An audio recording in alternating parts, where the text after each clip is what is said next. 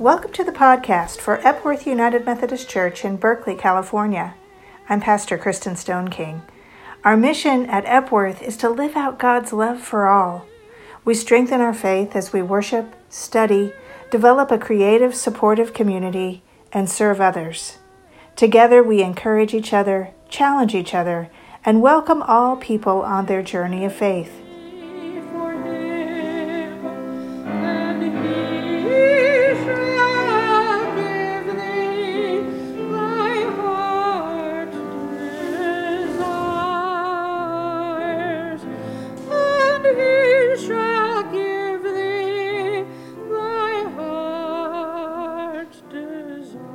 We are a reconciling congregation, meaning that persons of all sexual orientations and gender identities are welcomed to help transform our church and our world into the full expression of Christ's inclusive love.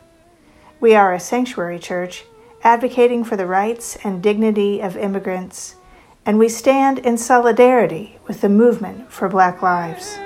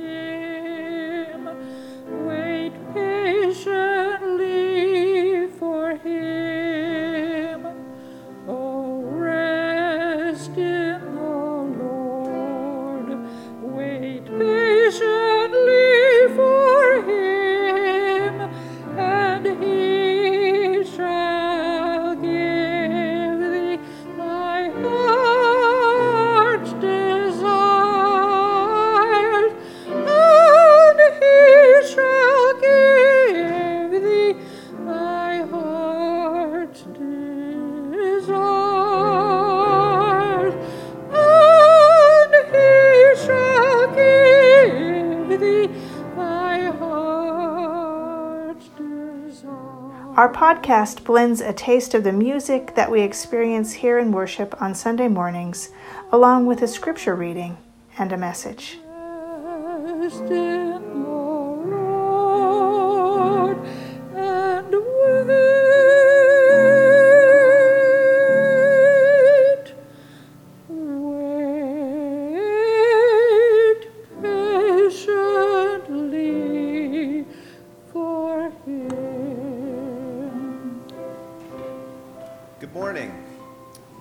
My name's Todd Schaefer, and my wife Molly and I are happy to be with you this morning.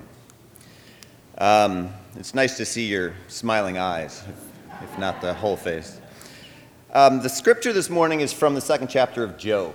In the earlier verses, Job has met already with every imaginable affliction and calamity, and his wife has attempted to give him rather prescriptive advice, and now he's meeting with his friends. Now, when Job's three friends heard of all these troubles that had come upon him, each of them set out from his home Eliphaz the Temanite, Bildad the Shuhite, and Zophar the Naamite. They met together to go and console and comfort him. When they saw him from a distance, they did not recognize him, and they raised their voices and wept aloud. They tore their robes, threw dust in the air upon their heads. They sat with him on the ground for seven days and seven nights, and no one spoke a word to him, for they saw that his suffering was great. Love of mine, someday you will die, but I'll be close behind. I'll follow you into the dark, the blinding light, where tunnels to gates of white just our hands clasped so tight, waiting for the hint of a spark. If heaven and hell decide that they both are satisfied, illuminate the no's on their vacancy signs. If there's no one beside you when your soul embarks I'll follow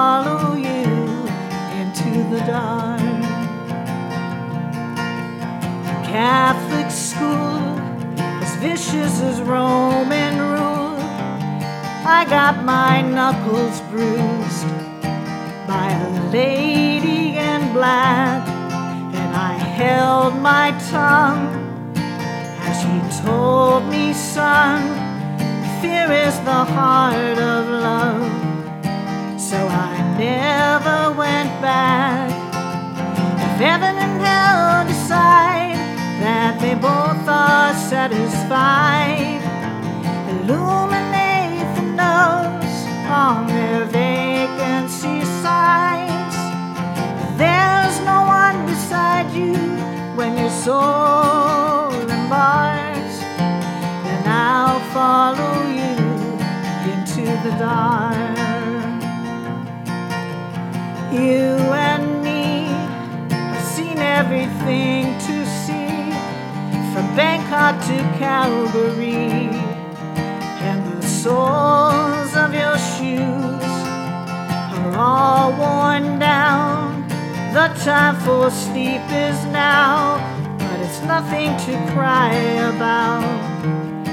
Cause we'll hold each other soon in the blackest of rooms.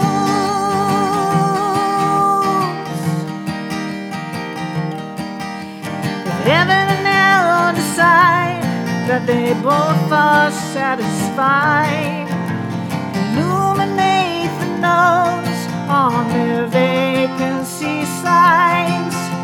If there's no one beside you when your soul embarks, then I'll follow you into the dark.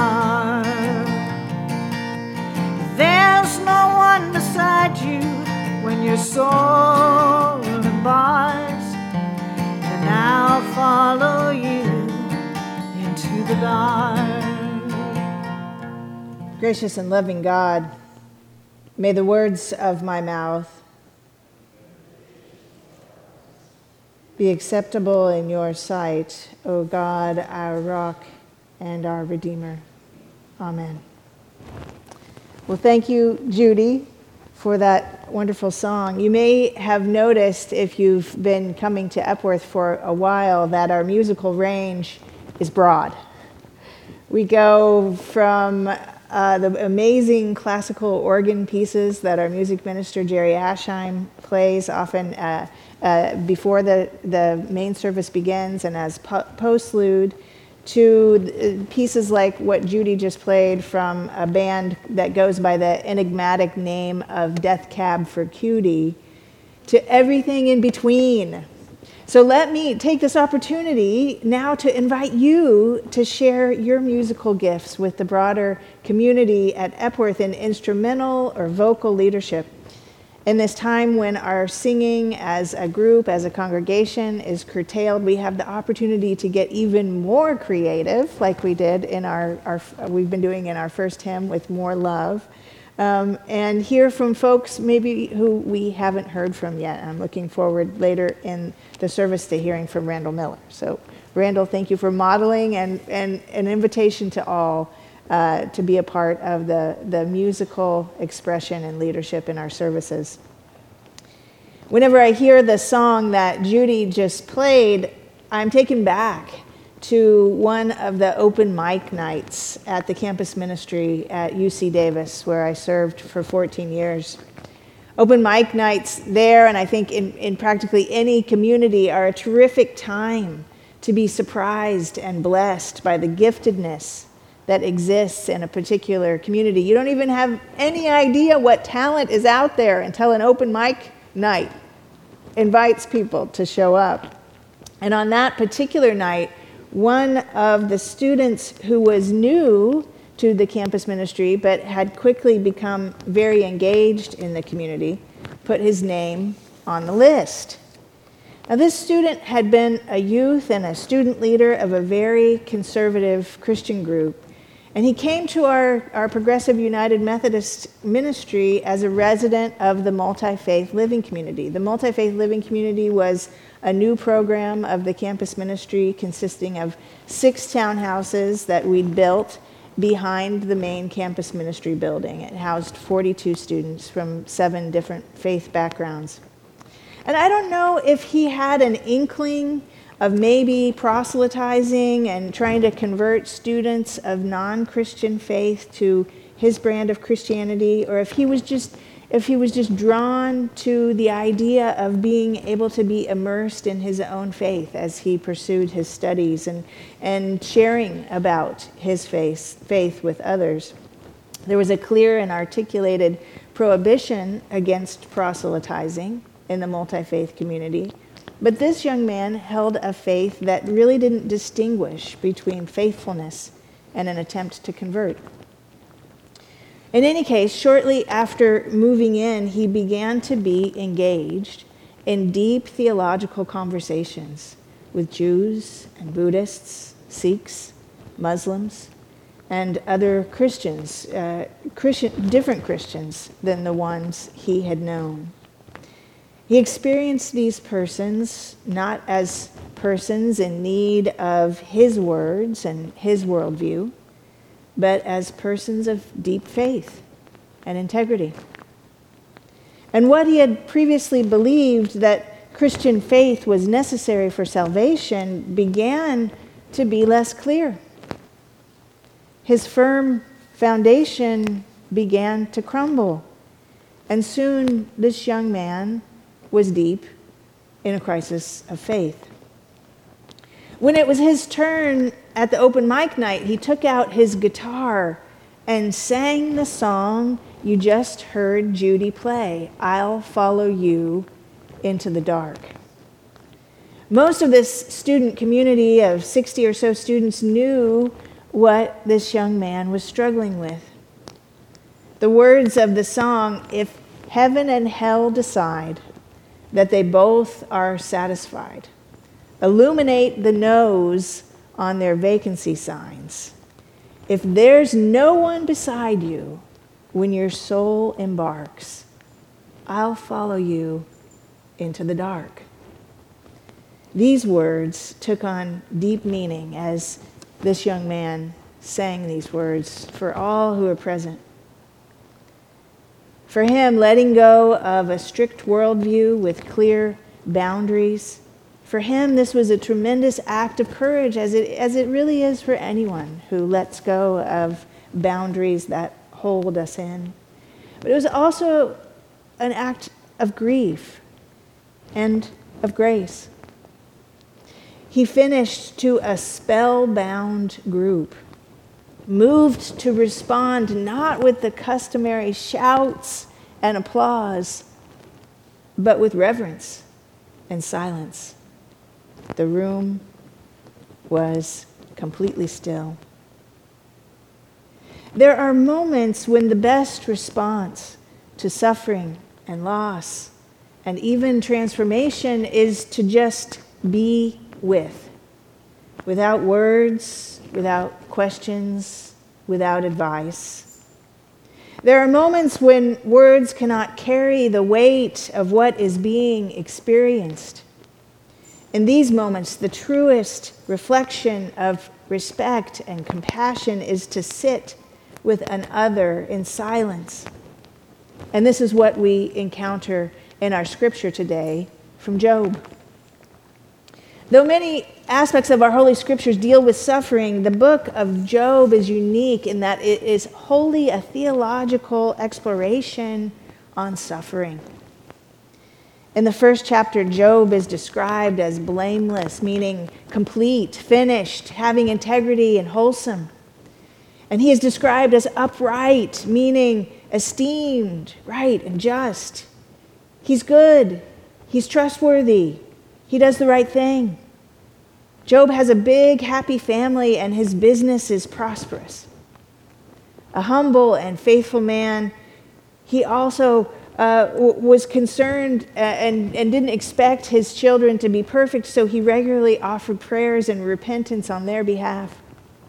A faithful man. But then what happens? In a bizarre twist of the story that is framed as a challenge from Satan to God, tragedy and calamity befall Job. He loses his business, his livestock, his home, and all of his children, all 10 of his children, are tragically killed. And yet, even in the face of all of this, he praises God and says, Naked and with nothing I came into this world, and naked and with nothing I will go out. And then the suffering gets worse. His health is taken away from him, and he's covered in painful sores from the top of his head to the soles of his feet. The intent of the book of Job, in part, is to show a person who is in the depth of suffering, who has been stripped of every good thing. The intent, in part, is to show us, the reader, what it is to suffer and what, when that whatever you suffer, whatever causes you pain or despair, Job knows. Job has been there too. Do you know how Job feels? Maybe the specific things that happened to Job haven't happened to you or to someone you love, or maybe they have. As we head into the second half of the second year of this pandemic, losses are real. We struggle to overcome racism and combat racial violence. We are in pain. We are pain, in pain at the racism that persists, and we have to push back on the despair and cynicism that can arise at the slowness of change. We feel the fractures of our world and of our communities. Sometimes we can feel like giving up. What do you need? What do you need? Well, into this scene from our scripture today walk Job's friends, Eliphaz, Bildad, and Zophar. They hear of Job's suffering and they say, Let's go to, together to Job and offer him our sympathy and comfort him. And so they set off. And when they see him in the distance, they rip their clothes and rub ashes on their heads, which was a sign of grief and compassion at the time. They weep. They sit with him on the ground for seven days and seven nights, saying nothing, because, as the scripture says, they saw how great his suffering was. Wow. Now, that's a trio of friends we could all use. And without going farther into the book of Job, where, where his, his, his friends do something different that we're not going to talk about today, let's pause right here. Let's pause right here. Because in the face of all the suffering around us, we can get tripped up like, like Job's friends eventually did, feeling like, like there's something we should say. We can get tripped up feeling like we don't know how to respond, and so we say something. We don't know how to help those we love. But, but in this moment, in this seven days and seven nights moment, Job's friends give us a roadmap for a compassionate response in the, in the face of suffering. First and foremost, they, they were tuned in and they showed up. The scripture says they heard about Job's troubles and they came. Suffering and isolation are inextricably linked. To be isolated is to suffer. I'm not talking about being alone and, and the peace that comes from solitude. I'm talking about isolation. To be isolated is to suffer. Eliphaz and Bildad and Zophar were aware enough, connected enough to their friend Job that they, they knew of what had happened to him, and when they heard, they came. Even if you are speechless and empty handed, never underestimate the power of showing up. It may seem like a simple thing, but it is not. Particularly for Christians, we believe in an embodied faith. Later in the service, when we eat, of the bread and drink of the cup in Holy Communion, we are enacting one of our core truths that the body of Christ lives on in us. And it's our job to show up in the world and to those in need in body, presence, here. On this World Communion Sunday, we join with Christians all over the world in saying, God is here. Jesus is here. We are here. And we are one body. And we will show up in body. Now, sometimes that body is a virtual body, but we will show up in body. Second, Job's friends coordinated with each other and affirmed that they were in community with him, expressing their compassion and their solidarity. They showed him that his tears were their tears and that his suffering was their suffering. Compassion literally means to suffer with. In Buddhism, there is a practice called Tonglen. I've spoken of this before, maybe you know of this practice, Tonglen. It's a challenging practice. And simply put, it is a practice of meditation and breathing that breathes in suffering, transforms it in one's body, and breathes out healing and peace. As people who practice an embodied faith, we Christians would do well to embrace a Tonglen, Tonglen like practice of our own. And this is what I imagine Job's friends doing as they sat with him, not in passive presence, but in active, compassionate, transformative solidarity. Third, and perhaps most importantly, they sat with him in silence, waited for him to tell them what he needed, and they stayed. They stayed. Seven days of silence is a long time. It is also a symbolic amount of time. In Jewish and Christian tradition, seven symbolizes completeness. You remember the story of creation. In seven days, creation was complete. And though our scripture for today doesn't go this far, after those seven days, that's when Job begins to talk. It's a significant thing that Job's friends didn't speak before he did. They waited for him to speak his need, and they stayed. Three simple steps that are not so simple at all being connected and showing up, active solidarity and compassion and waiting on another to tell us what they need. Now, I don't mean to suggest that Job's friends might not have been struggling with something of their own. Maybe they were. The way life is, more than likely they were. But sometimes the best way to feel relief from our own suffering is to put our attention on the suffering of another. Well, back to that open mic night at UC Davis some years ago.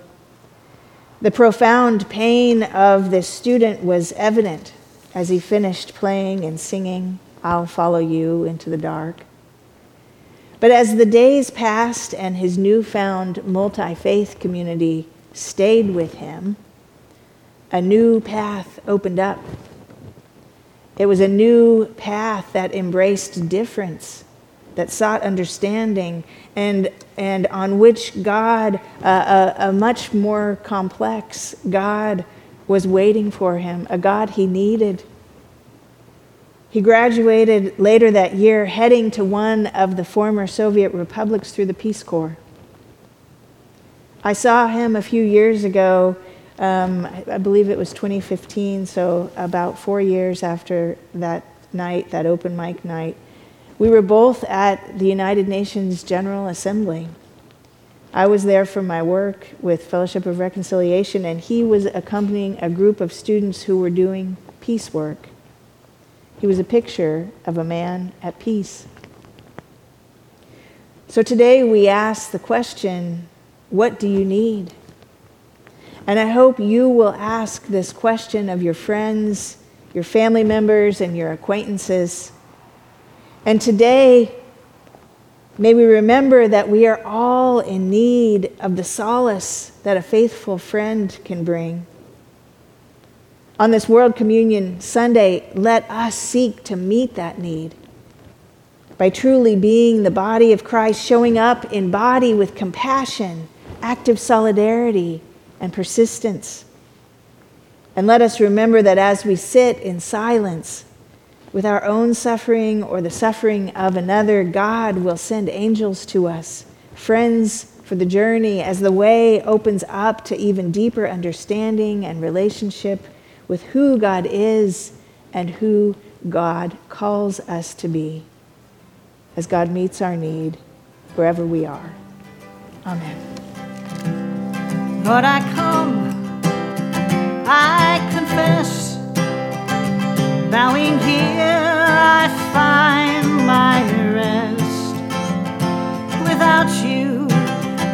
I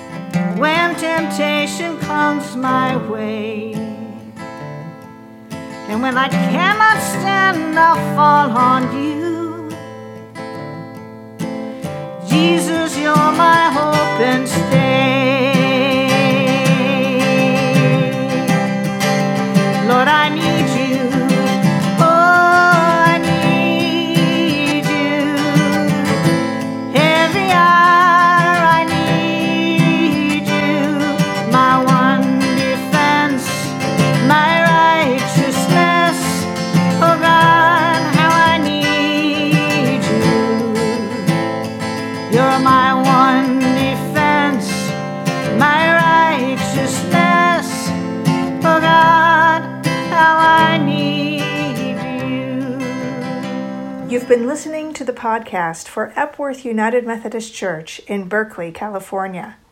Wherever you're located, we'd love for you to take a next step in growing in faith in this community. Our online worship is at 10 a.m. on Sunday mornings on Facebook, YouTube, and on our website at epworthberkeley.org.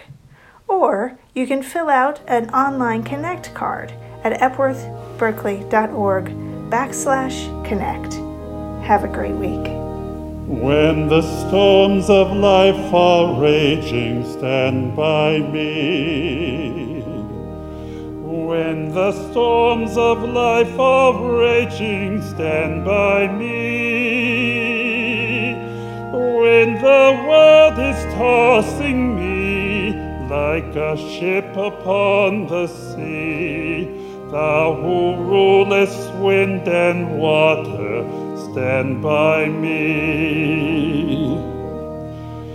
In the midst of tribulation, stand by me.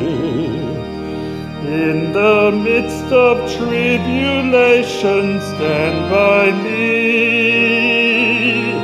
When the hosts of hell assail and my strength begins to fail, thou who never lost a battle, stand by me. In the midst of faults and failures, stand by me. In the midst of faults and failures, stand by me. When I've done the best I can, my friends misunderstand, thou who knowest all about me, stand by me. In the midst of persecution, stand by me.